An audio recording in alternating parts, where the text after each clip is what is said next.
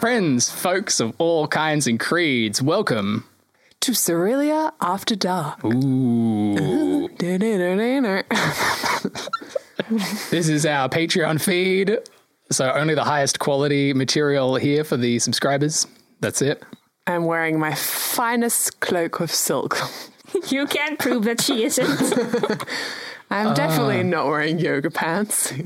Today, uh, we are doing our season one retrospective, looking back at the Festival of Lights, as it is dubbed in my own brain. Of course, it is I, Damien Ashcroft, your Dungeon Master. I'm joined by Carolina Furman Hello.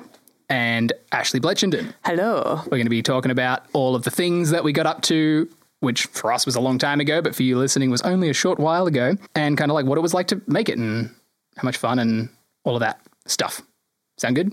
Excellent. Yeah. I, I took some notes. I had some questions for Damien. Someone's Mm-hmm. prepared. Lovely. Let's start at the start. So, Mm-hmm. for anybody also on the Patreon feed, of course, this particular episode is going to go out on the main feed. So, What a welcome to the treat. party. So you know what you're missing out on by not jumping on patreon.com slash Cerealia podcast, all one word, to get access to this particular show is our episode zero, like our session zero for season one, where we discussed actually like making the world of Cerealia and the city of Duopolis. And we made our original characters. I should um, listen to that. It was a cute one. Um, and then and then we did the first one. Yeah, Zero to one. zero to one. to two to three to funny, four to funny how five. that works. As is traditional. So the Festival of Lights started. Episode one, the festival season. We had Mitochondria uh, and the proud family of Heartfire looking to champion in the arena. We had Mrs. Mugwort, our local business owner, looking to win the gourmands competition, and Elsie Doing street some urchin crime. doing some crime for a mysterious figure called the Violent Monk. Uh, sorry, Violet Monk. How did Elsie know it was a crime? That's what I say. It's just a task It's just a job. she was asked to do. I'm, I'm pretty sure she knew it was not on the up and up. Also, I want to know because the, the, the big bad of season one is, Yes. is Timothy. Fucking Tim. And I named him. What was what was the plan for his name before I just shoehorned in At this Timothy? point now, I couldn't possibly tell you what I thought his name was going to be, but it was definitely going to be more badass than Timothy. Something like Gerald? Something like Gerald. Gerald thought comes so. up a lot in the show as well. It's just one Oh, of my really? throwaway names. um, there's there's a bunch of Geralds in season two, I think. I think one of my sons is called Gerald. There's definitely a Maybe that's why. But yeah, I, c- I couldn't honestly tell you because uh, I think all of the Heartfires, I actually I only had the Violet Monk in my head w- going into this show. Because all the other Heartfires were named on the fly as well when we met them. Even the name Heartfire, I only said in the episode after Elizabeth described her heraldry. Oh, Oh, there See, you the go. thing is, I because we're all improvisers. Yeah. When a character comes in, you just you just endow Yeah. them. You just give them a name. You give them attributes. So I just did it. That's it. I love. Yeah, you just came out swinging there, and of course, the plan was for me in a in episode one and season one. I was like, these three people. Okay, maybe they are know of each other, but they definitely need to start separated and come together. So I gave you all that common character, the NPC, as a heel, um, who would have a direct interaction with each of you in your own scene, which was the Violet Monk in full costume for Elsie, then named Timothy Heartfire in his kind of role as a tax collector um, for Mrs. Mugwort, and then the brother of Mitochondria in that third scene. And then, based on the fact that you were all interacting with this guy, you you would naturally get together and have something to do by the end, which worked out. I think it took me most of the episode to realize he was the same person. Oh, yeah, and same. also to realize his name was the Violet, Violet Monk, not the Violent Monk. But he turns out He he, did get was pretty quite violent. violent. so uh, by That's the end. fair. Yeah, episode one. Yeah, I was really happy with episode one. Definitely, like it was our first episode, right? It was the very fucking beginning of everything. my Ah. first D and D. Yes. How exciting!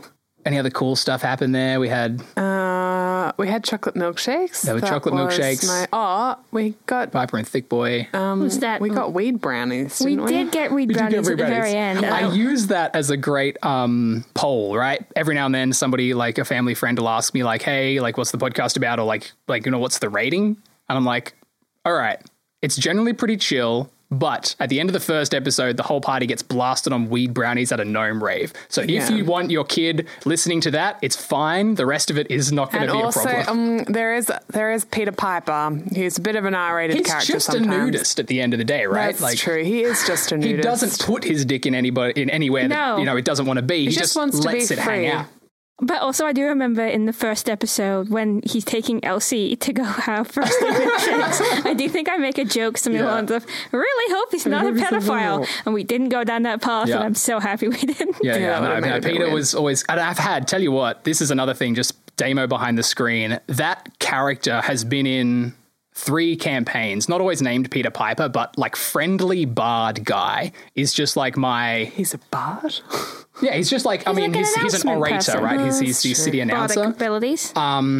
and just like yeah that he's kind of my you know friendly npc who is kind of like you know he's got his fingers in the pies and he, he Literally. can um, eh, hook you guys up with stuff My favorite thing about Peter Piper, and I think we do this a lot more in season two, spoiler alert, than we do Hey. in season one, is that we will have whole conversations where Peter Piper is explicitly in the same Yeah. room, Oh, or like we, four we feet started away. doing that in season one. Completely We forgot just, we about just forget about completely him. forget he's there, and then like twenty minutes later, we're like, "Oh Poor yeah, guy. Peter, what do you what do you think?" it's fucking brilliant so episode one of course ending at the gnome rave with everyone rolling to get stoned the violet monk bursts in Um, True, true. i was quite happy with that little cliffhanger Are you going to be like? I did not like what you did in this episode, though. Bad, job.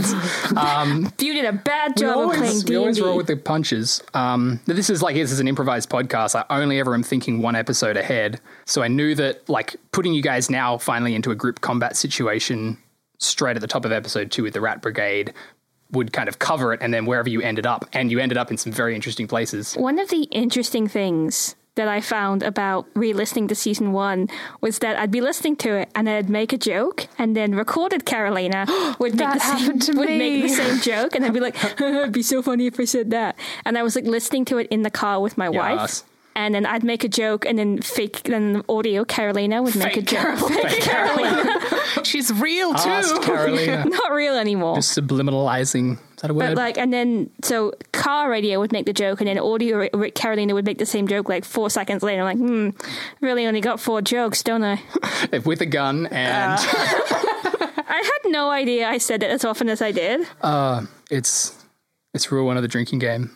Um, Elsie's fucking disguise. I was not ready, and this is one of the so like you've got to have a new player at the table. That's like so much fun shit happens just because somebody who doesn't know what D and D is supposed to be, quote unquote, doesn't take shit for granted and just chooses to do stuff that you would never think to do as somebody who you know kind of lives and breathes this game for as long as I That whole have. bit where you got the was my warhammer favorite. off of the rounds because you were like, "You'll make your dick fall out," was so so fucking funny. Um, Also, the- the that I rat vomited disguise. in my costume. Yeah. I- that was pretty gross. It was too. brutal. I was like, yeah, there's a lot of dead rats in here, so you gotta just roll for stank. But that costume was also used by the media the next day as a That's reason it. Um, that it was fake news. I had forgotten that until I listened to it. And I was yes. like, oh no, I was contributed to fake news. Oh, yeah, yeah, I jumped up on that. This the the benefit of like cutting the show is that I like we do the episode and then I spend the whole week kind of re-listening to the episode two or three times in order to Well, pare it that's down good. to the first cut, which kind of 'Cause- gives me a lot of by the next episode, I've generally forgotten 90% of Everything. what happened the oh previous yeah, one. absolutely. Like, and I keep, I keep. I, I think mean, I I'm very mentioned professional. I study it. yeah. I think I mentioned this before we started recording, but like episode one, I was promised a plaque. Mm-hmm. And I, I- I, I don't think I have received. Well, it's only been like two days. tell I you what, think, like- so. The plaque definitely arrives. Well, yeah, that's the thing. It's like the whole season one takes place in two days. How many days is season two? We can't um, three. say three. Oh, it's like a Okay, week. It's like the so most so tiring. it's, it's tiring still week. being produced by the Everything- goblin yeah. artificers. and Think of the Um, But bureaucracy. Mm-hmm. then, of course, you know the whole city kind of goes to shit. So maybe it does kind of get push down the bottom of the pile. sunk into the Oh, into the bureaucracy They a might little forget, bit. but I won't. I've, I've, Mrs. made a Mugwort note. Now is you've written it writing. um, so no, that plaque definitely you know comes to Mugwort sometime in the downtime in between seasons one and two. It's the one thing she does get after being shafted by the city for saving everyone's ass. I feel like it's like when when you're in lockdown and you do a bunch of online shopping and then you forget what you ordered and it comes and you're like, "Ooh, what did Mm. boss Ooh. Um, me buy me? Candy." Present. Yes. Uh, speaking of blank, segue to the orb. Speaking of blank, Yeah, I have no idea how to segue to Elsie touching the orb. I just that was the other thing that happened in episode two. oh, I just thought it'd be fun if I touched it. Yeah, really. to touch it. Um, that says so much about See what happens. And there's a lot of I think Elsie. when you when you do improv, you, you lean into repetition. So if someone says something and you just it's sort of ingrained that you just repeat it and you make it bigger. So the fact that we were all were like, "You touched the orb," and I think there was like thirty seconds. And I remember finding on. Nemo when the fish like touch, you touched the butt, you touched the butt. That's kind of like Where we what go. probably inspired me subconsciously. Um, yes, the orb. The orb was yeah, just the orb, Just the orb. and and the fact that like Elsie went there to the to the lair like right away was very cool for me. I love- um, because she was the one person who kind of fit in there. Yeah, I was yeah. able to kind of pull on that. I know. You actually kind of belong with us a little bit. Like you could. I know. And at the time, I was like, oh my God, we're like 20 minutes into the episode. I have not decided. I, I don't know what, where else he's going. So I was a bit torn. Mm. Yes. A bit torn. I loved Wendell as a recurring my character God, because he Wendell. was in the f- and I think initially he little was shit. Wendelin Yeah. and then he became Wendell. yeah. For That's sure. a nickname. Yeah. Fine. It's what his sure. mates call him Wendell was also like yeah a pure ass grab. Like just he came out of thin air he and was, then just kept he coming was back. the first combatant, and uh, Elizabeth's character, Mother Conjurer, just caved his poor head in. Hmm. Yeah. and then he was a rat dude later That's it. on. And then just pulling all those he threads. died, didn't he? And then Yeah. he gets uh yeah Because we convinced him to help us, I think. Yeah. Against, Right. against tactics. Uh, he dies doing what he loves, tax sticks. Oh, yeah, tax um, sticks. We'll come back to tax sticks. has an amazing, We should do amazing original name. What a guy! Join- we need a then- picture of, of the um, inspiration of tax sticks for sure. I'll go take it right now. do it. So yeah, in our little uh, studio here, a friend of mine's uh, garage workshop that we've kind of Oh, Carolina, do you want to be in the photo? worked into a No. thingo. I, I take one good photo a- Um, a, yeah, a we've year. got a little chest of tools. Beauty. So yeah, Wen- Wendell. And I remember like I had a friend who was like listening to the show when I was had a first trying friend called to. I had a Wendell. friend called Wendell. No, he was just a guy, and I was. It was just a random thing, and I was like, oh, it's just again, as you say, like when on- once you say a thing, you just keep using it. Um, because why the fuck not? And I needed like a weeb for mitochondria to fight, you know, in in the first fight, just to be easy before I gave her somebody who might actually kick her ass. I kept forgetting in Mitochondria's fights that she was a dragonborn, and when she spat on people, it would, a- was acid fit, and I kept thinking it was a dominance thing. Yes. I think I realized probably about four episodes in that like what a dragonborn actually look like. Mm. Also, There was also the what does a kobold look like, which what was is a great as well. kobold? And also when I realized that a halfling and a hobbit were the same thing in like episode six, Yeah, Yeah. no, except that except they're completely can't say different that because of word. copyright reasons. completely different because Yeah. of copyright reasons. I mean, what? You can cut that out, Damien. Tolkien estate. They have ears and spies everywhere. They're always watching. Maybe I'm a spy. Um, That's all I I try. love Lord of the Rings. I always go to LOTR when I'm writing, but Cerealia, much bigger for Steven Universe, was a much bigger influence on me. Cerealia, I think, for, much for making better. Cerealia. Uh, but- um, episode three. Episode three. Which one was that? Balloon Ride.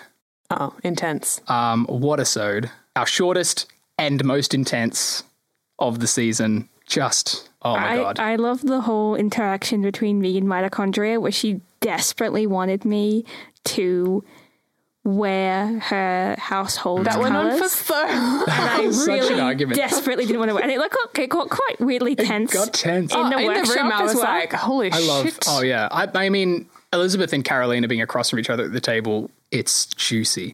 Ooh. and it gets ju- like and it keeps getting juicy. Like you guys, because you're good, you're both good character actors, and there's, there's this thing about. Uh, like acting and improv, where I find they're technically opposed, right? Actor commits to a choice and like stays with it until a justification occurs and they change. Often an improviser is changing their choice to facilitate the scene and then deciding why that was sensible later. And that means that, you know, when you, you two actors are more likely to create tension in a scene because they're not going to change their point of view to make to progress the story, right? It's just like this is who we are and we're going to fucking deal with it. yeah, I yeah. basically backed down because I was like, this is stretching out a lot, Yeah. and we kind of have to Do keep kind of playing. need to move. So, but I think after the after the balloon went down or Mm. it started to go badly. Um, and when I even when I even put it on, I put like it underneath Yeah. my clothes, inside or out. something like that. Mugwort, the punk. Um, and then Quincy takes down the balloon. I remember I was walking through the city like two days before we filmed, before we recorded, sorry, that session. And when that lightning bolt struck my brain, and I was like, yeah. So it's- you, you thought before that they'd go in a balloon? I, I, Like, we had knew that about idea? the balloon. So the balloon was somewhat teased out in our session zero because we were like, Duopolis is a very steep city. Ah. Yeah. So naturally, some amount, and this is like a fantastical world. So, like, at least me and Elizabeth had been talking a little bit off mic about what her family has access to. Mm. Like, you're a noble, so you've got fun toys, but you know, you, you can't just be like, I have everything I need because now the mission has no stakes. But we're like, your family definitely has a, a hot air balloon because that's just something I do remember What people are going, gonna have. "Oh, it's the best hot air balloon because it's the only hot air balloon Yeah. you mean like Yeah, doing." it's like- No, no, it's Yeah. not. no, there are in fact loads of them. I'm like, oh, okay. I was like, I want to say yes, but I gotta, for continuity, say no, no, no, no, no. Um, so I knew that Elizabeth was gonna ride the balloon. That at least, like, at the end of episode two, at some point, Elizabeth had been like, "Oh shit, we're gonna get in the balloon and like ride across the city, and it's gonna be great." And I was like, "Fuck yeah!" Um, and then, of course, the whole kobold slavery thing was also a thread that was very intentional. And I'm like, okay, well, if the lower classes are revolting and like Timothy's causing a problem, like if the problem is already inside a house heartfire, how deep does it go? I, I the do have a kobold has to be question on the about that take. though. Like Quincy and Timothy were connected. Quincy and Timothy were 100% in love. I didn't decide that they were, in fact, in a relationship romantically until Quincy died the next week. So it was like Oh, okay. now that now that the balloon has gone down so dramatically, and that Quincy has like martyred himself uh, Because advertently, the, the inadvertently. question I had about that Yeah. was did Timothy know that Quincy was going to martyr himself like that? Hundred percent no. Furthermore, Timothy had no idea that like Quincy pulled the trigger and only has um because I'm like you got to go off just what we saw on the ground. Like there would have been eyes on the ground when the balloon goes down. Mitochondria does the sensible angry teenager thing and fucking jumps on the kobold's head. So all Timothy knows is big balloon crash. Mitochondria jumped on my boyfriend's head until it was paste. That's all the information he has, and that's why he's so thoroughly pissed off. Yeah. Did When he, she meets did him he again, see finally. Mitoco- did he see Mugwort yelling at Quincy? I mean, at that point, it would have been like he wouldn't really have cared Yeah. quite nearly as much. Because I'm I'm gonna be honest. In that way, Quincy's kind of a bad boyfriend.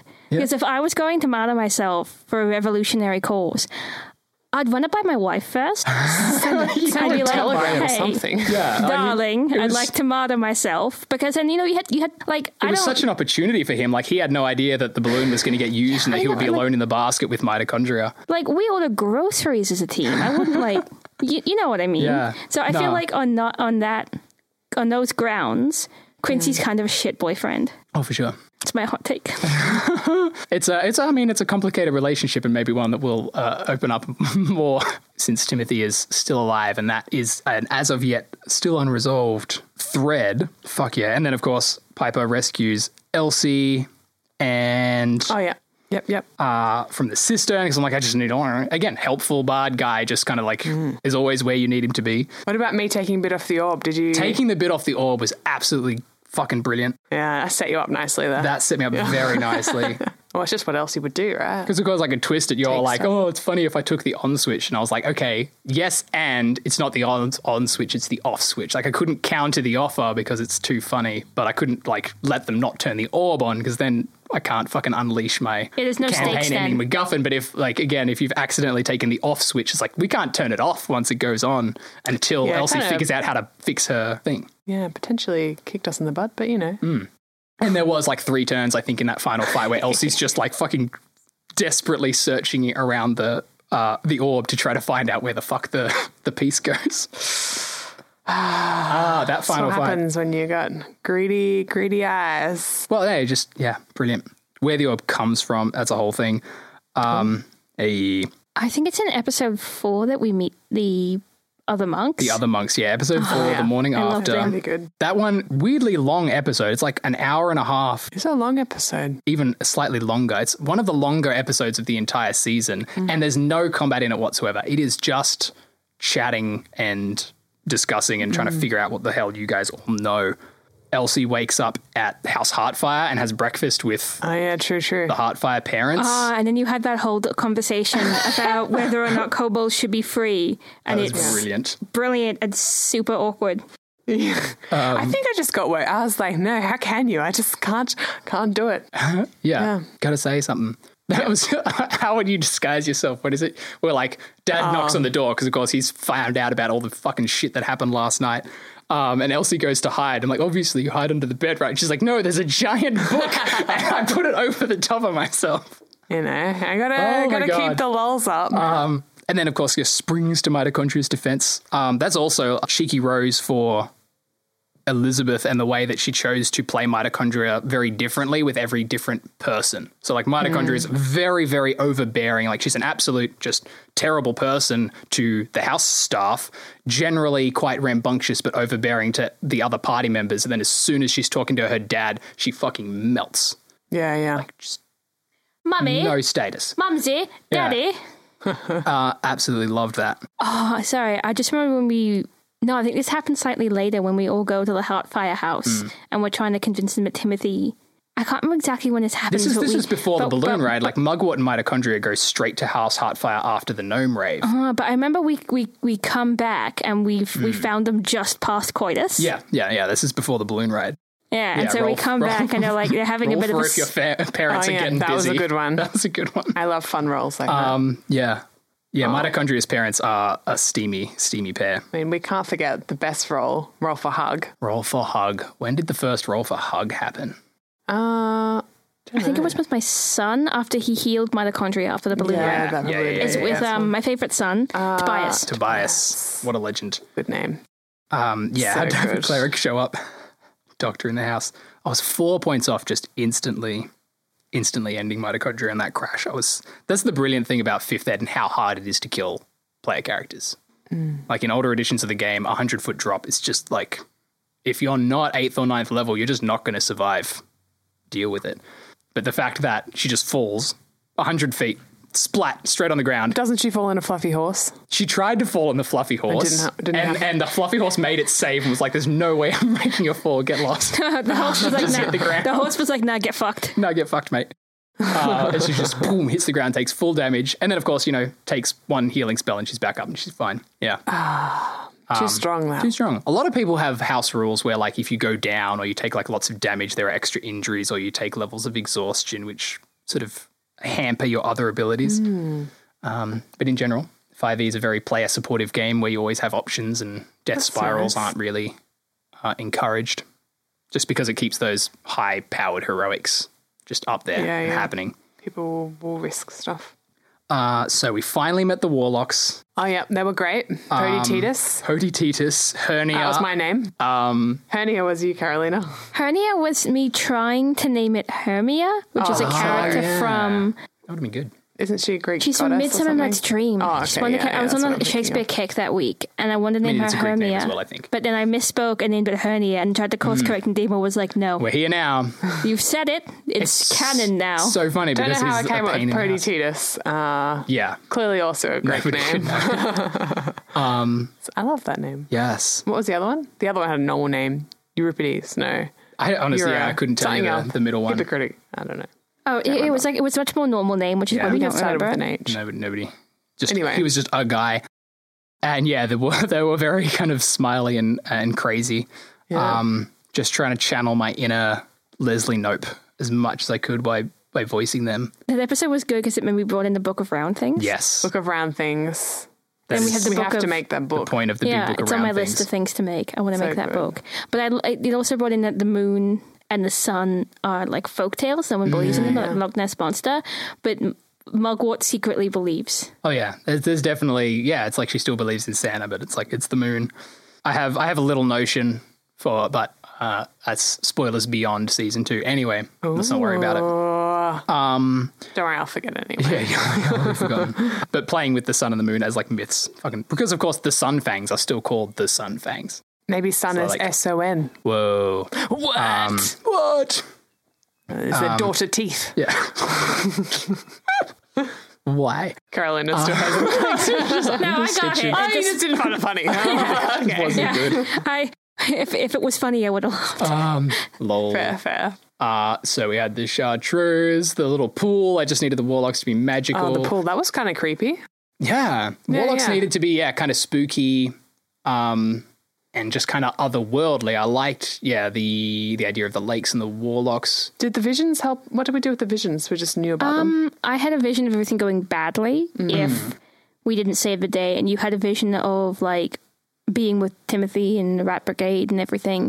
but then it, The it- when Last it went Supper. like Mm-hmm. dark and not good, Mm. Yeah, that was just kind of just let loose with foreshadowing, but didn't actually give you any useful, right. actionable Information. Because we information. went to the Book of Brown things. Um, did we find but anything then you, out? I don't think you actually found anything terribly No, I useful. don't out think of we Book of learned Bad Things anything. It either. It was a nice trip. It was just a we good got trip. a new in joke.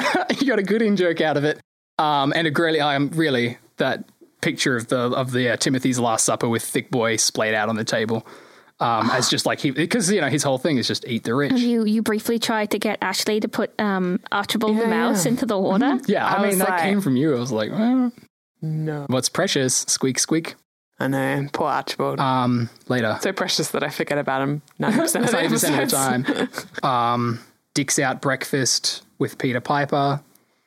Because Uh, it's it's a thing you know in in Cyrelia that gnomes don't wear don't Mm-hmm. wear clothes during Like breakfast. to be free around the That's genitalia. it. Yeah, because because gnomes are like the chiefs of the South Peak, and that's kind of like supposed to be the most liberal esque angle. It's just like, how can I make them the most free?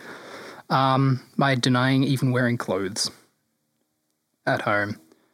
What else? I think morning after we see mitochondria maybe go to the stadium, which is where she begins the fifth episode, Fight or Flight, which is named after the song I wrote for the episode when Gwyneth makes her first appearance. Oh, yes.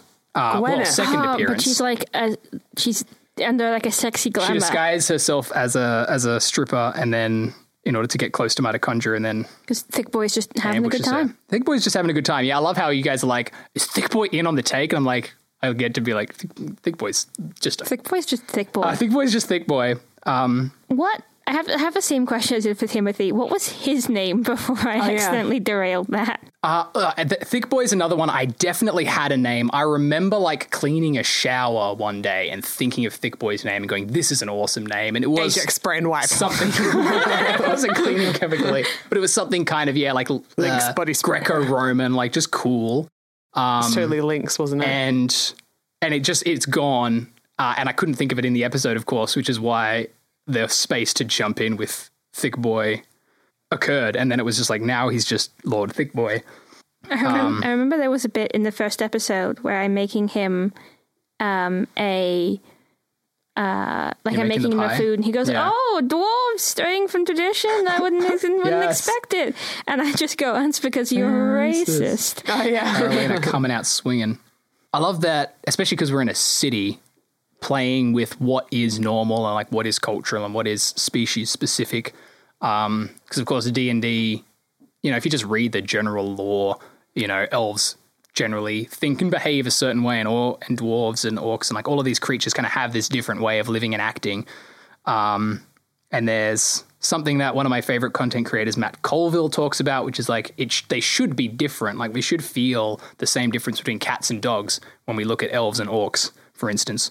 Um, because otherwise, what's the point in there being elves and orcs? Why don't we all just like be one species? but then also you know when they're living in a city and everyone's kind of close together how do those lines blur um, and how do we do that how far do we take the what is it modern social justice kind of thing of being like yeah people are just people anywhere you go things to think about Hmm. you know Apart from orcs. Apart from orcs. They're not people. orcs are definitely people but we didn't meet any in this season but s- I, I, there, I'm there's some, joking. there's some cheeky I got and nothing fun against orc orcs. characters in season two I can't remember.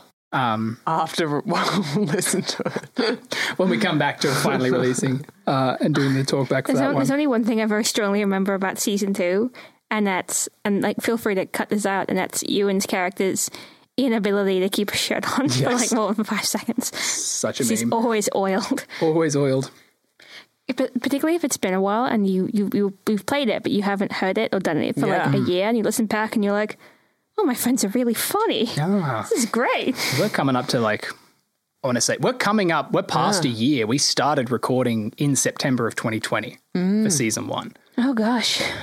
Back when the world was Um, Back young. when the world was young, uh, and we were coming out of our first lockdown. Took yeah, we take our time making it get there. had a couple of couple of periods where we couldn't Mm. do it because of COVID. Well, this this yeah, this recent lockdown set our schedule back a little bit, but the and initially it was just yeah, Christmas. taking the time, Christmas holidays. Um, we started recording for season two quite quickly, but it just like ha- Hmm, catching up on post production was just me being kind of lazy. But we're doing Uh, I this in don't our think spare you're time, lazy. you know. we Like spend a lot of time doing this this year, I have this is the thing. This year, I got real fucking hard on myself, just like What's your doing an hour a I'll day. Hmm. Ask you a question now, Damien. What's your like process for editing? Do you like get up in the morning and do it? We turn this into a self help. What are your tips? There are what are your processes? levels and layers. So this year, my my hard line for myself was just do an hour a day, and I was more often than not doing that before bed. Mm-hmm. Like I'd get up and have breakfast and get about my day job and do my teaching, and then like once my day was finished, it was just like Mm-hmm. what time do I have left to crush my podcast work?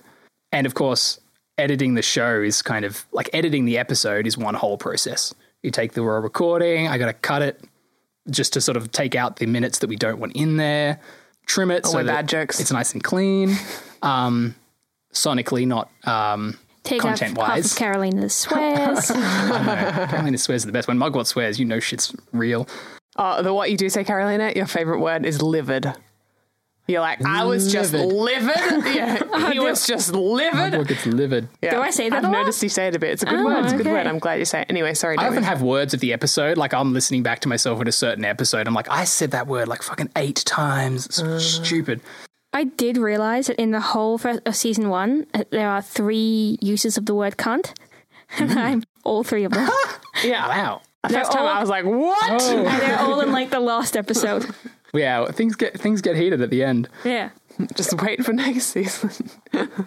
um. Sorry. Yeah. yeah. Spend a bit of time on it. spend a bit of time on it every day. But in terms of like the overall process, I always cut quickly. So um, the primary edits always happen. I try to get that done before the next recording. So it's always like three or four days it takes me of just kind of plugging away at it um, to get the primary cut done, just so that I've done that first pass before I play the next episode. So I have, I know what happened. I've got the time to percolate what might happen next. Uh, then the soundtrack was much later down the track, so Yeah. that was Damien wrote all the music. All every single bit of it. it. Sorry. um, every single bit of it. yeah. Yeah. uh, half of it was kind of live tracked with my own instruments, and half of it was like digitally composed using MIDI. Would you like listen? Would you know the general vibe of what was happening and then do a piece, Mm. or how would you do it? It was kind of half and half. So I've started to also for the Patreons um, drop our like finished pieces of soundtrack on the main feed. That's like at the first tier. You can like check out those songs uh, and try to write like a little blurb about how I came up with it when I post it.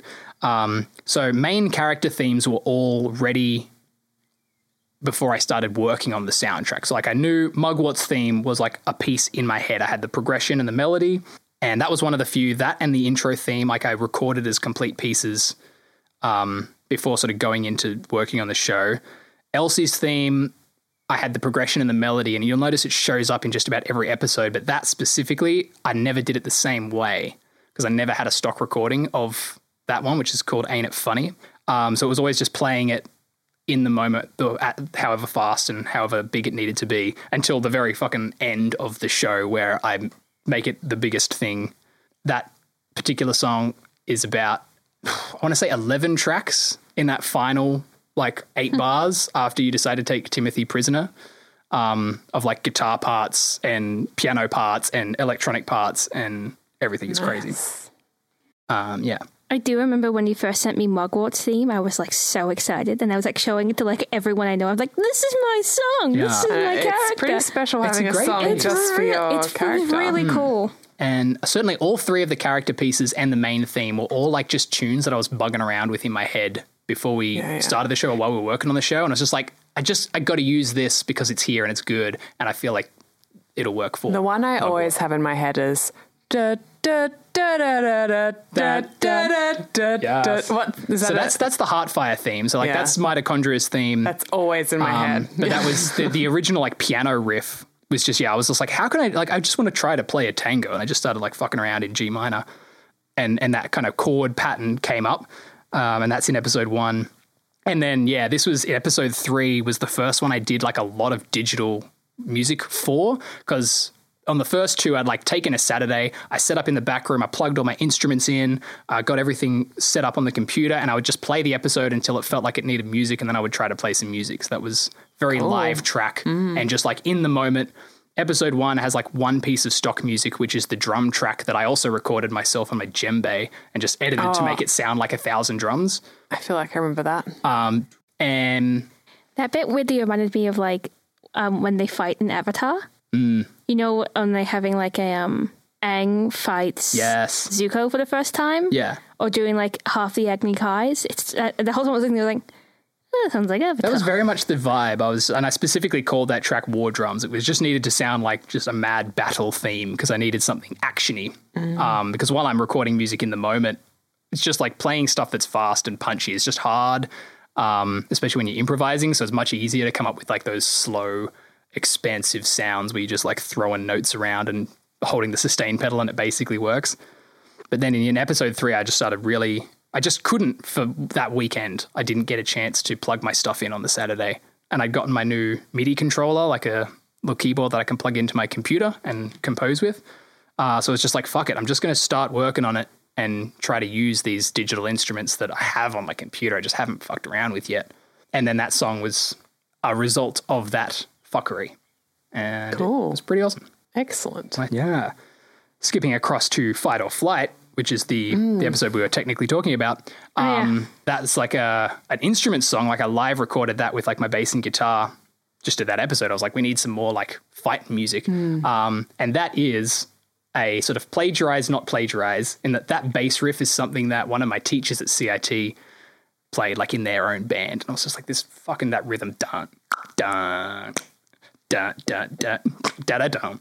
Um, just always stuck in my brain. It earwormed me the moment I heard it. I was like, I need to just rip this shit off hard. And I did. Excellent. Yeah. I Very definitely cool. plan on sending them the, the file and being like, hey, thanks Yeah, for giving yeah. Oh, me this idea, teach. Also, listen to my podcast. This is in my podcast. Um, it's an homage, all right? The chord the chord progression that goes over the top is technically different, so it's not quite an entire ripoff. So, because I'm a thorough nerd in every part of my life, I'm also a member of the Canberra Lord of the Rings Mm. Club. And we were talking yesterday about art, of Lord of the Rings, and the Lord of the Rings roleplay game and everything. And then we started like a bit of a detour about talking about Lord of the Rings game. And I was like this close to spooking Cerealia, and I'm like, Oh, probably shouldn't. totally. nice. should- it wasn't. It wasn't the right. The right Wasn't the right zone. vibe. also, Wasn't like the right vibe. it wasn't. It wasn't the right vibe. It wasn't the right crowd. But I was like, Um because the the one in November, and yes. probably should cut this out. I'm doing a talk about orcs. Orcs, orcs, orcs. I have opinions about orcs. Oh yeah. Um, so much stuff. Um, so how do we get back on track somehow? Um, so fight or flight is Yeah. the song that happens while Elizabeth's character mitochondria is fighting Gwyneth, who is the end. I just like Timothy needs a lieutenant, and warlocks uh, need to kidnap mitochondria because she's you, you split the party. You gotta you gotta jump on that opportunity. And there's that brilliant moment where I, I get her with the sleep spell, and then you guys have your whole book around things uh, bit. And then I realize that the sleep spell only lasts a minute, which is clearly not enough time to hide a body in a building like the size of the stadium. Um, so she wakes up in transit and is able to break free and make a scene, but then just gets captured all over again because she goes in against the orb while there's like a dozen rat dudes just hanging out waiting to unleash their plan on the city. Yeah, and at that point, we've just finished talking to the warlock, Hmm. and we're in the cistern. That's where we meet Taxtix, You head to the cistern. who's the um, city yeah. guard. um, yeah, Yeah, he was just guarding the sewer. and I pretend to be like extremely frail, and my Oh, I'm really keen on seeing the f- sewer before need you to see the die. sewer. yeah, my last wish before I leave this mortal coil is to see the sewer. Is Oh. Yeah. Um. to see the sewer, but then He won't leave us alone. Yeah, he's like, I'm absolutely too going to help much. you, but like, you're an old lady, and I can't just like leave, Leave you alone, and then- as you explore this dangerous And then we area. run into to Wendell and Ashley Ah. and Elsie managed to manages to convince Wendell to help, yeah, but then he fights Taxix and Taxix just Dazdick's just bur- yeah kills you. just kills him. And I remember man. being quite emotional when we recorded it, and then after the fact, I was like.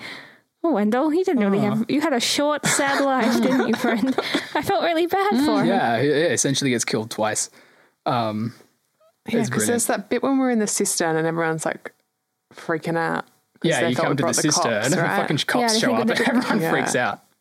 Yeah, and then some. I can't remember how we get to underneath the I think, stadium. well, that's that's what Wendell gives you. So when Elsie chases Wendell as everybody's running away, Mugwort's distracting tactics to prevent him doing Oh anything yeah, I'm about the, going to the like people. die. Uh, and then Elsie has a moment to talk to Wendell about like what the fuck the Violet Monk's plan is, and he tells you that the orb has already been taken to the stadium. So that's how you know to go straight to the stadium.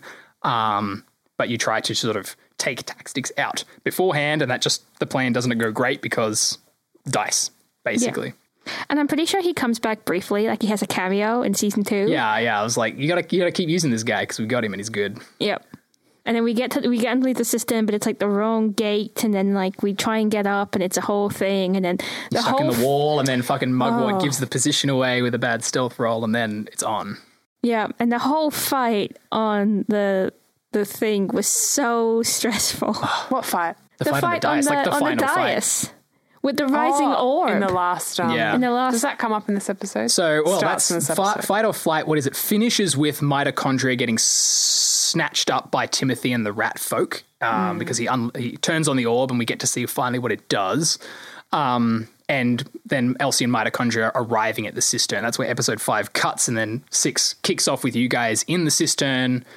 Dealing with tactics, getting to the stadium, discovering mitochondria captured by Timothy, um, and then that confrontation proceeds. Oh, and that's one of the best bits of of Timothy talking to mitochondria and saying, "Who cleaned your boots?" Oh, I was so Oh, pleased yeah. with myself, just like rubbing my knuckles on my shirt when I thought of that line. I'm pretty sure when you said that in the like, room, "Huh?" I like jumped. Oh, yeah. I was like, "Fuck!" I was like, this is this is my this is the thing, the bullet I had in the chamber ready to go. Yeah. And like mitochondria just fundamentally not understanding Yeah. why Absolutely there's a perfect. strict there's a strict Mm. hierarchy It was good there. in Duopolis, and I don't think mitochondria is inherently a bad person, Hmm. but she's definitely a consequence of that privilege and that hierarchy. Yeah. And so when it's people who are in the same social strata as her or slightly below, but she considers friends, Hmm. she can treat them quite nicely. Yeah. But people who are below her, she just doesn't. And she doesn't understand why that's a bad thing. Yeah. I think that was something really potent about the age that Elizabeth chose to play mitochondria as at that sort of like 19 ish there. Yeah. You, like you, you are a cogent individual, but unless you've really made an effort to expand your horizons and like learn more about how people are and work, you can be very narrow. And Mm-hmm. I think that came through as well with her interactions with with my character because my character's older than her and Hmm. Yes. has like her own shop and has kids and has her own social standing, but she is still below in the hierarchy Yeah. the Heartfires. And I think it was interesting that, that the, the tension earlier that we mentioned between um, mitochondria really wanting Mugwort to wear her colors and Mugwort going, No. Absolutely not. I'm absolutely too old to be pushed around like this. And mitochondria just Not that- really that- knowing what to do not- with it. Yeah. Yeah. One of my favorite moments of you and mitochondria as well is when she when she comes to the shop in episode four, like after getting severely dressed down by her parents. Um, she comes in, of course, like full of emotion, being like, Oh, my life is terrible and everything's going wrong and fucking and you come out with just mitochondria and just instantly she fucking calms the fuck down because you bring out the mum voice and actually give her some mentoring, which was very touching. Thank you. Mm, Aw, look at you two. It's cute. Um, but the the final fight, man, there was some fun shit in the final fight. I think it, it pays to note just like that was a, it was a long episode and was a long filming session, recording session, and the things that we forgot to do uh, in terms of like what stuff your characters had that would have made that fight orders of magnitude easier. So the orb, the orb mechanics is something I'm really happy with. Because of course, when I introduced the orb, it was like, is it just going to explode everybody? Is that going to be Mm. like the way we finish? And I remember talking to my friend about it, who's like also a comic writer, and he's like, you know, this, this seems a bit cheesy. And I'm like, ah, I'll, I'll think of something else for it to be able to do that isn't so obvious. So just leaning into that sort of like the underclass rising up. I was like, the orb is going to be more dangerous to the people who are higher status and nicer to the people who aren't. So, Mm, was like, clever. Elsie coming in at two on the ladder was completely fine with it. It was actually her friend, if anything else. Um, whereas Mitochondria and friend. Reginald were very much in danger. Uh, and then having people get sucked in was just and turned into rats. How does Timothy not get affected? Is it because he's kind of chosen to lower Yeah, himself? because Timothy is a warlock of the rat. He's already sort of bonded his spirit with that entity, so he's kind of he's probably you know been in there. Um, but the orb was affecting you all with the poisoned condition if you failed your charisma save, which is just a nice simple way of giving everyone disadvantage on fucking everything. And I only realized this afterwards, Yeah. but dwarves have an advantage against poison. You have advantage on saves against poison. You have you had a morsel which grants you a immunity to the poisoned condition, Yep. and Oh, I um, made it more fun. and might and you had a class ability, the cook.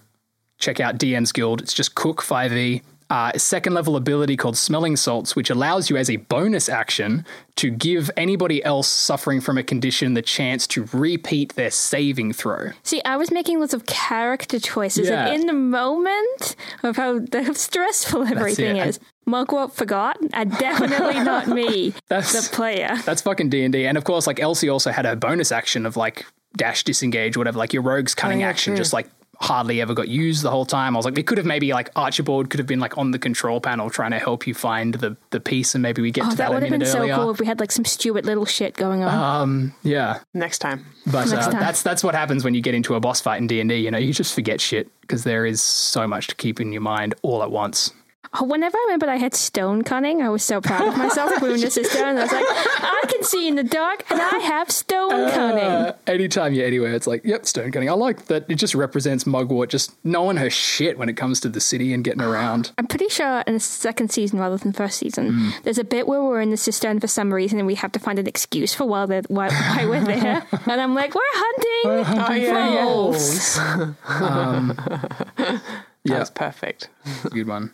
And Something to look forward to. Yeah. It's all teaser. the bits never stop. The bits never stop. So the finale. Mm. What the fuck happens? Mitochondria does actually die. That was like that was intense. was Reginald gets so taken out as intense. well. Because I was like, but I want to keep doing podcasts with Elizabeth. I've I've only played three D and D games with Elizabeth, and she's died in two of them. I've played five, and she's died. Well, I say five. There's one campaign uh, in the at home where she's played several characters because they've had to die or leave for some reason or another. Uh, yeah, yeah, it's a, it's a it's a theme. It's committed to the fight. She she is she's committed to the bit, and she won't back down from a choice because it's like it's sensible to keep your character alive. Mm. You know, like Elizabeth just takes the fucking goes with Takes it all the yeah, way. which is really admirable. It's, it makes playing with her very fun Mm. because she doesn't go, she doesn't metagame. yeah. But the other game I'm playing with her is one I'm DMing, and there's been like no combat the whole time because it's like a murder mystery on a boat. Mm. So if she manages to, if her character manages to die, it will be quite an wouldn't pass that. accomplishment. She's just like, Yeah. has a heart attack. Yeah. She just jumps into the ocean. yeah. In the in the home campaign uh, that we had been playing, it has since sort of come to an end, um, but had been going on for a few months before we started playing our own game here in Cerealia. Um, she was playing a Dragonborn, which was like was played with the Scottish accent, which is kind of where that impetus came from. Like she just sort of tried to keep playing a similar character, but uh, take a different angle on it. And that character like had to leave the party and become a bad guy because she based that character on a truly awful human being who shall remain unnamed. And like she was, and then surprised three months later when like nobody in the party likes my character. And I was like, and when she finally told us who she'd based it on, we're like, well, that's no fucking surprise whatsoever. So leaning into that, I was just like, let's just rather than trying to fix this problem, let's take this character and make them who they want to be and put them somewhere else. So that counts as a death. Then she came back as a uh, fairy ranger, like an Eladrin ranger, when the party went to the Feywild. And at some point, they were on a mad spirit quest.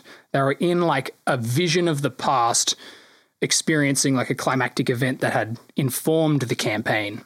like learning about how the evil wizard who currently rules the kingdom became the evil wizard who currently rules the kingdom. And as they're about to escape the dream vision, uh, she looks down. They're trying to escape this tower, and I'm like, you're just in a swirling mass of stars, and there's this absolute vortex of darkness underneath you. And in this world, the god of like darkness and death is just like very real. And she, I feel like I made it very obvious that this is the place where death is. Uh, she's like, I got to jump down there and see what happens. I'm like, fuck it. Uh, DC 15 charisma save or die, and she failed. I mean, to be fair, in the last in the last game, the reason why her character died is partially my fault Mm-hmm. because they were like, "Do you you have this one chance to save her? Do you have any potions?" And I was like, "No." and I tried a medicine check. That's it. And failed. And then directly afterwards, I was like, "I regret to have- inform you that I can't read." And I, in fact, have a really good healing potion. Can I retroactively use it? And they're like, no, Got to stick with no, it. they're dead. Um, yeah. There you go. Uh, so it's it's hard to kill a character in D and D, but not impossible. And then she exploded And then she exploded. I was like, "We're gonna." and almost killed Mugwort. Ironically, she she did the explode. I was like, "Do the Obi Wan Kenobi? Use your last spell slot to do the divine smite damage and see what happens." Timothy made his save and like took three damage and was like, "Great!" And Mugwort got fully wiped out. Was that before or after I got sucked into the orb? That was after you got sucked Because into I the got, orb, I got so you sucked were into the already a rat. goddamn orb, and I came back as a orb. rat person. And You I remember really didn't like I that. really didn't want to be a rat That person was a great reaction. because I just mugwort. She is quite proud of who she is, like not to the point of like she looks down at other people for not being dwarves. Hmm. Yeah. But she's been a dwarf for a while. She's really entrenched with the culture.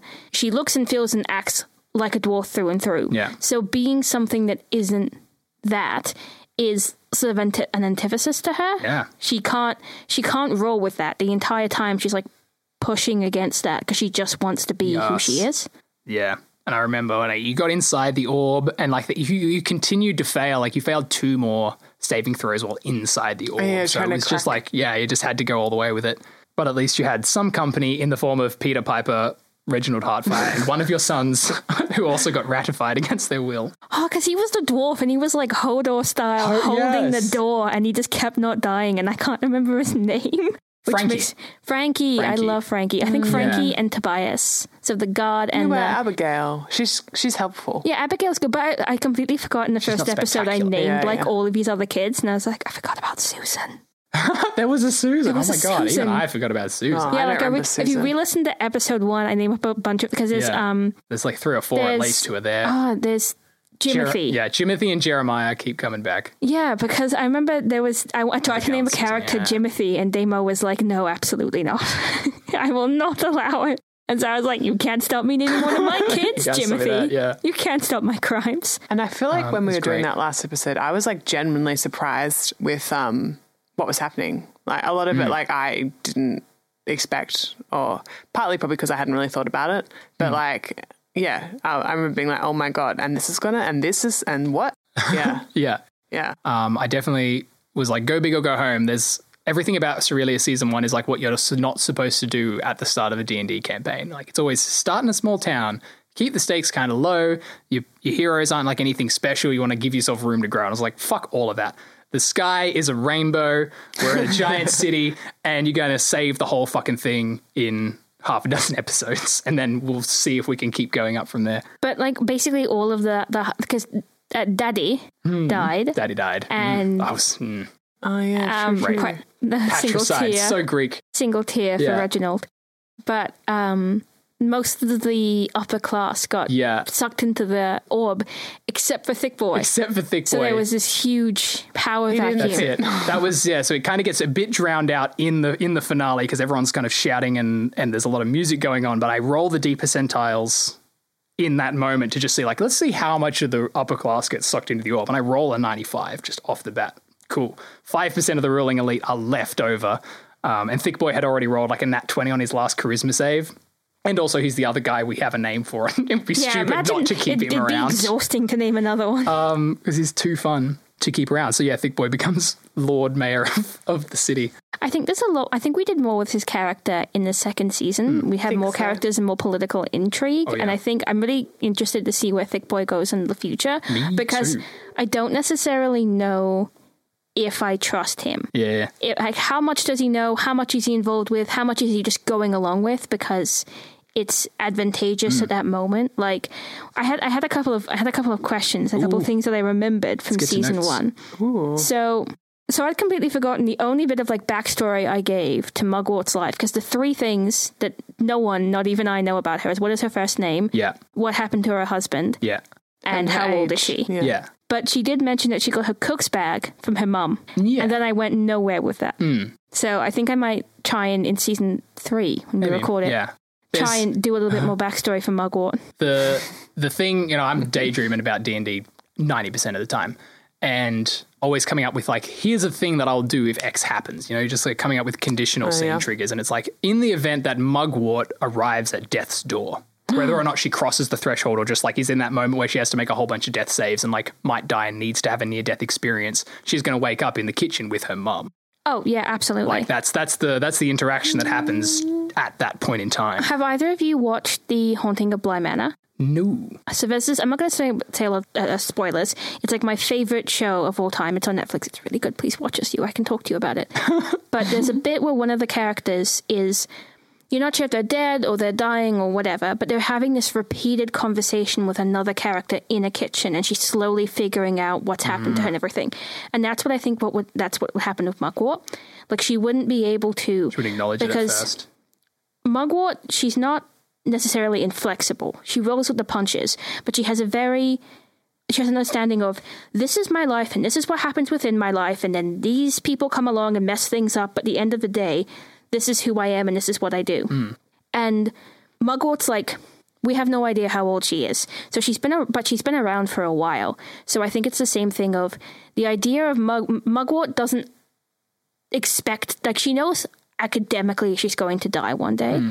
but she it doesn't really play on her mind she doesn't really think about it because th- is what i'm saying makes She's sense a pillar of the community. She's So- entirely focused on like being who Yeah. she is, like the idea of that. Uh, there's a this is also a spoiler for season two. There's a moment where like Elsie brings up Mugwort's retirement, and she responds very un- unfriendly in, to that being brought up. i don't remember that um but like I don't. I feel like if if Mugwort was in that situation where she was on death's door, she definitely wouldn't recognize it because she doesn't know how to be in that state.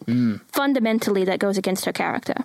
And the other thing was, uh, Elsie kept mentioning her parents and how they were lost since the great event. Oh yeah, Yes. yeah. I like Elsie's- planted Elsie's a great seed event. that I have not sowed I never come back to it. because I just thought, yeah, I was like, I feel like there needs to be some Reason. Hmm. reason she's an orphan or some like story Oh, yeah. before that that may come up in a future episode And, yeah, if we until- remember. Until people start asking questions about how you are where you are, it's also great. You got to have the unnamed stuff so that. In a moment of need, you can be like, can "Here's this draw on plot it. hook that I really need to be fucking important." Turns Yeah. out, Well, it's like how we we haven't planned out all forty of Mugwort's kids. nah, As needed, we'll do a roll to see is there a kid nearby and Yeah. what's their status. what can they do? So I think we've named maybe been maybe a few. ten. There's been a few named. It'd be Possibly, yeah. it'd be it'd be just under ten or ten. yeah. would be at. seven. For season one specifically, I think we get about five or six. If there were like four in the first episode, and then to, to Tobias and Frankie get added in, so it's like six in season one. Um, And then my there's also a my couple kid more. that and, works for the Sun Sunfangs. yeah, yeah. So we know that they exist. We just don't know what they're called. Yeah, we haven't necessarily interacted with Yeah. Mm. them, and I do have a tendency to give them dumb names. I think their names are wonderful. I think it's just a Don't thing judge in improv where you just kind of like you just kind of throw out a name that's simple and there in your head, but the problem is that it's it tends to be such a banal name, and then it's super But hard to sometimes that remember. suits. Like I feel like Timothy, like that's actually like a great Yeah, name for him he because grew like into it he's very kind of well. yeah, but his his character's kind of like you know was born into this really noble family, but he's kind of a bit like you know Bit of a black bit sheep. dweeb. Like you know, is he Yeah. a bit dweeby? Is he a bit like you know yeah, a bit of the black sheep?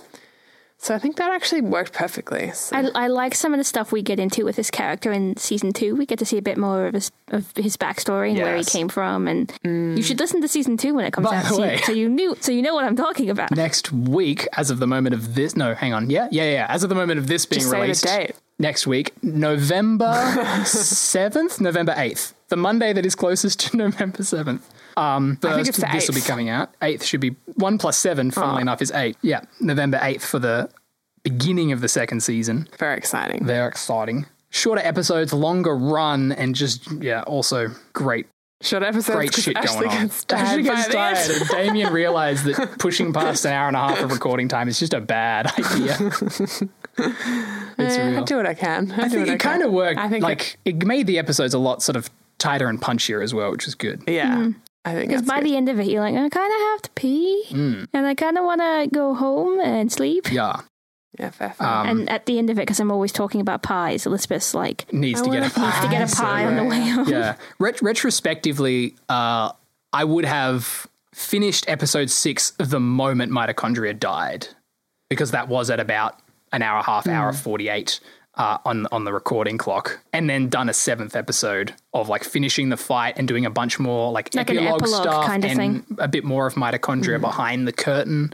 So that think it Elizabeth could works still be without it. in the thing. Oh, it definitely, we got there. And the cool thing about not having a, a well informed epilogue was that we got to kind of come to what the fuck happened after the festival in our session zero and like setting up season Did two. we have like an overall? Did we have a winner of the chariot race, or did they kind of just scrap it? uh, well, it got interrupted because, of Oh, course, okay. the orb was supposed to come up after the chariot race, which Allura Sunfang, who comes up next season, would have won. I just like the Uh, idea that she's like on the chariot and she's just like, nope, and just keeps charioting away. Uh, but the orb, yeah, f- shows up in the middle of the, of the stadium, like just before the race is supposed to finish, and everything kind of jams to a halt. Um, and the festival is ended prematurely, and nobody gets their money back. Oh no, yeah. Yeah. I don't. I'm. I don't suppose I it'd be like their that. biggest concern, but I don't know. I try and get a refund, but that's just me. Did Yeah, like concerned people citizens. from Well, they ended up just looting the houses of the 95% Oh, of yeah, the rich that's right. people who weren't there anymore and kind of got their own so back when that did way. the did the rich people get like sucked from their houses? How did No, that well, work? Oh, everybody was at the stadium. Okay, so right? they, would and they get sucked anybody from who's their, s- anybody is at the sucked stadium. from People their got sucked from their seat? seats because Peter Like- Piper was like up in the in the mix uh, in the main stadium and got sucked into the orb just before it ro- rose through the main thing. Um, Reginald was already downstairs. Um, but yeah, a lot of the other people were Would've just been like in pretty the upper funny. ring would have been shoo, shoo, shoo, shoo, shoo. Yeah. Imagine if you were like just in, about in the middle, In the of middle like of a taking a conversation. bite of like a fantasy hot dog, Yeah. and you're just like, hop, Someone else is like yoink, just grabbing the hot dog from the air. Yeah. or like will How's that? you? so many people. Will you? Um, Ah. Da- Ah. darling, it would make me so happy if you would think, uh, do me the honor of being my wife. That's Cuts one off way a to get out Y. of a proposal. Yeah. Yeah. Then of course they Sucked come into out an the orb. Um, yeah, and then of course a lot of people get sucked into the orb, and Elsie turns the orb off, like very deliberately after Mrs. Mugwort comes out of it. So it's like not enough other people have had the opportunity to get out of there, so they're just Are stuck they inside. theoretically like? Are they still in there? Are they still just like chilling? Wait to find out later. If they are, we probably shouldn't let them out. Um, They're trapped like rats. in a maze. Uh, yeah, Inside the Orb was great. I was quite I quite happy with Inside the Orb. I'm quite happy with the music from Inside the Orb. That was Ah. a, a little tune that I uh, from my past, which I brought in. um, listen to the music all over again. Yeah, I think I had a moment with Reginald where I was like, "You need to fix your son," and he's like, "Yeah, probably. Yeah, yeah, you did. you need to like." He's like, say I this. realized that. He's, he's misbehaving quite a bit, and you should probably you should probably get on that. like I'm telling you that I eat uh, Reginald. Cool. Um, so that's I mean that's about the whole of it. Uh, we do have a audience submitted question. Oh, do we really? Exciting. Um, 'Cause I, I did see that James posted one up from the the art, seeing uh, a city with two mountains and divided north, north and south. with unwieldy round because of course he saw the um, Yeah, with the central unwieldy arena was like roundabouts. crazy roundabouts. How unlikely! Canberra. Uh, yes. Uh, Pike writes the podcast has seasons, but does the realm of Cerealia? Yes, it does. what a good question. Um, in episode one, it was described as this beginning of spring for the event that the Festival of Lights is. Um, it's kind of one of those things like you could very easily kind of do away with it, but I figure now, now it's been said kind of sp- the word spring has been used now at the start of both seasons, so we're there now. and what season is this? I mean, it's two days later from the other. Yeah, yeah. So Yeah. everything's It's the happening same within the same season. season. Episode season one is like it's two days, and then basically a month passes before we kick into the next season. so so it's still spring. Yeah. Yeah. Um, and Damo plays very uh, time scale dense adventures, as you may or may not have noticed. We could just make it like um. So it's like a few days on on Uh, mic, and then just like we come back a few weeks later to see how things have progressed. we could just do it like Sex in the City. because Sex Hmm. in the City is perpetually spring Wow. over Oh, across really? like I've never My God. seen it, but I saw Yeah. I, I read a, a trivia post about it for some reason, and it was like over like the ten or whatever seasons, it's just always Yeah. spring because that's when the fashion looks best, it. and they just Interesting. people are like, oh, what is it going to be winter? It's like never. We don't have winter in Sex in the Sea, Sex in the City land. And I like we that don't as like get cold. we don't get cold. it's always bikini season. One weird thing I thought about that is- just hasn't come up was like, shit, how does it rain here? Definitely imagine that water falls, but like there hasn't been a cloud I described think, what in about the if show there's like at a all. And I Fairy don't with like, with just like a with fucking thing. rain buckets. and Or, they just like tip it on you. yeah, I think that would um, work. it's just fairies in the sky just peeing on everybody. That's what rain It, is, al- right, it, guys? al- it, it always rains at night when no one can see it, so no one we know it there's- rains. We just don't Yeah, know it's how. like there's still lights in the sky at nighttime though. That's It the only trick. rains when no one is looking. It rains. So it's like that guy from Mystery Men that can only turn invisible when no one's looking I at was him. looking. I love that. It's canon. Um, but fuck yeah. That's the thing. Like the show is supposed to be called Surrealia, but it's so easy just to make the obvious logical choice. I was like, Yeah. we need to do stuff that's more surreal, I guess. So now it only rains when no one is looking. I love it. Congrats. Uh, so if everyone was beauty. looking at the orb and everyone was at the festival, it might was have, it, it, might have been raining for just a second there in that Yeah. in that last moment. Yeah. I suppose when everyone wants it to rain, they all just go, okay, it's rain time. And everyone just agrees to look at the ground for like, or just, like, Yeah. to just The- not look at the sky. The question is like how far reaching is this? Like if only a certain number of people in like one region are looking down, like does it just rain there? If you if like everybody in just one like square meter is looking at the ground, does it rain only? What on if that square- everyone around you was looking at the ground? What's Does it the rain on radius? you? Well, But what if it's like, what if it's like, and how far up would you need to look? Because if you're just looking at the horizon, it's a Yeah. Yeah, different, yeah. I feel like it's You like, can Cor- see so much of the I feel sky. Mm. like it's like Cornwall. Because they have a rule, and I think it's in British filming, that you can have a penis on an erect penis visible on a movie or a TV show, but it can't be any higher than Cornwall, which is like. I, I, look, just Waist look up height? Cornwall, Cornwall guys. So maybe it's like that. Hmm. haven't Like been. maybe if you, you can look up, but you can't look up more than like You can't. a certain number of degrees. And if you look above that, the rain will just stop. oh my god, weird. That is crazy that that's a thing. I'm going to look it up when I Look get up the home. Cornwall rule. There is this is a complete tangent, but there's a race uh, of Muppets. Like somebody homebrewed Muppets is a D and D playable race. Amazing. um, on Reddit, and I fucking love it. One of the special rules is um, that, of course, Muppets are only ever filmed from the waist up. So for some reason, like you, your legs can never be seen, and therefore you always count as being in half cover. if you're a Muppet one. I I love homebrewed stuff like that where you're like, you can do this, but you have to play like weirdly specific rules.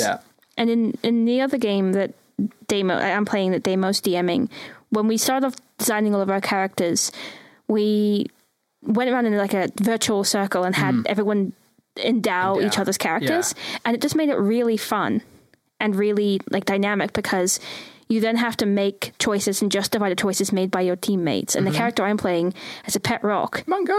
m- called Mungo, who always That's a has to perfect have name. my character's name is Bungo Bone Stealer, and the rock's name is Mungo, and Mungo Yes. always has to have the first blow. So whenever I'm in a fight, I always have to go, okay, how am I going to hit this person with a rock and but not lose the rock? Yeah. you got to be careful throwing the rock, right? Might fall in the water or I something. love it. Yeah, it's delightful. It come up. And then weirdly, because your character had a higher dexterity, Mungo technically was more accurate and did better damage. Yeah, than Mungo, and there were a other few times where attacks. Mungo did better Mungo was damage a clutch. rock than my long than my double-handed longsword.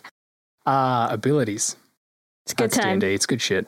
Um, well, that about wraps us up then. Rats us Um, up. Shit. Are we all wrapped up like rat's tails? Are we going to rat king some shit? There's a great rat king fight in Dimension 20, The Unsleeping City. Just plug that for free. Brennan Lee Mulligan is my hero.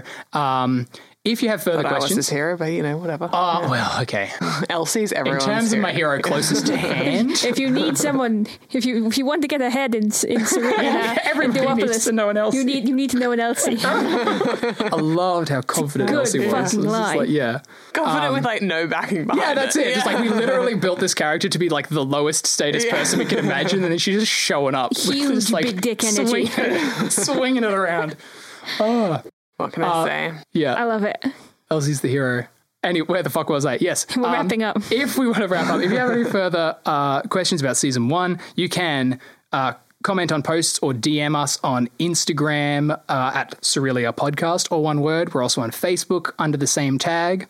Jump in, uh, get in amongst the discussion. The Patreon, of course, Cerelia Podcast, also nice and easy, right? It's concise, it's consistent. Beautiful. I love it. Uh, you got to keep it, co- yeah, tight. I'm glad there were no other podcasts called Cerealia. yeah. yeah, you can ask us stuff uh, and get in touch that way. The Patreon itself, the first tier, you get access to our soundtrack. Uh, it's the second tier, Concerned Citizen, which gives you access to Cerealia After Dark. You'll be able to hear the session zeros. So, of course, coming out soon is the session zero for season two, where we actually talk about the aftermath of the festival and how we set up uh, the next season, which is imminent. Um, and there'll be some other fun stuff on that show as well, not just the interseasonal talkbacks. Yeah. And if you like the podcast, Yes. give us a review. Reviews. And if you don't like it, give us a good review anyway. do it, be Yeah. nice. We're, we're very nice people and we're all performers, so we live off a positive reinforcement. Positive. Fun fact the season wide song for season two is called Positive Reinforcement. Oh, so get that ready was for a that to weird- be dropped. Um, brilliant. I, I genuinely didn't know that. and yeah. I'm like Yeah, really yeah. proud of myself. Um, it's great. Uh, it's, I'm, I'm really happy with it as a tune. Um, we have coming up on the 5th of November, we're going to go live from the studio with The Adventures of Archibald. Oh my God. We're going to do a little How one shot, exciting. Uh, little first level one shot. Um, we get to see Archibald in his element being like a uh, whole character. and you'll get to hear Ashley's amazing mouse voice. Well, for the yeah, first to time figure out ever. what his voice is. And find out- figure it out at the time. Brr, brr, brr, brr. Yeah, I think Maybe like this. something Maybe like that. Archibald. Maybe. There's my voice. Maybe not. Annoy everyone. something that you can actually maintain for an hour and a half that people will want to listen to. Something that means that the other players will stay in the room. Oh, sweet. So yeah, if you're if you're following on Facebook, that's going to happen. Uh, anything else we need to talk about? I don't think Just so. At this just be point, nice we're to each good. other. Um, Oh. ask questions and review the podcast. That's right. You can review us on Apple. You can throw reviews on the Facebook page as well. And that's about it. Cool. Love it. Fuck yeah. As always, I'm your dungeon master. I've been Damien Ashcroft. Joining me as I've been Ashley Bletchenden and Carolina Furman. Thank you both. Good night. Thanks. Good night. Bye.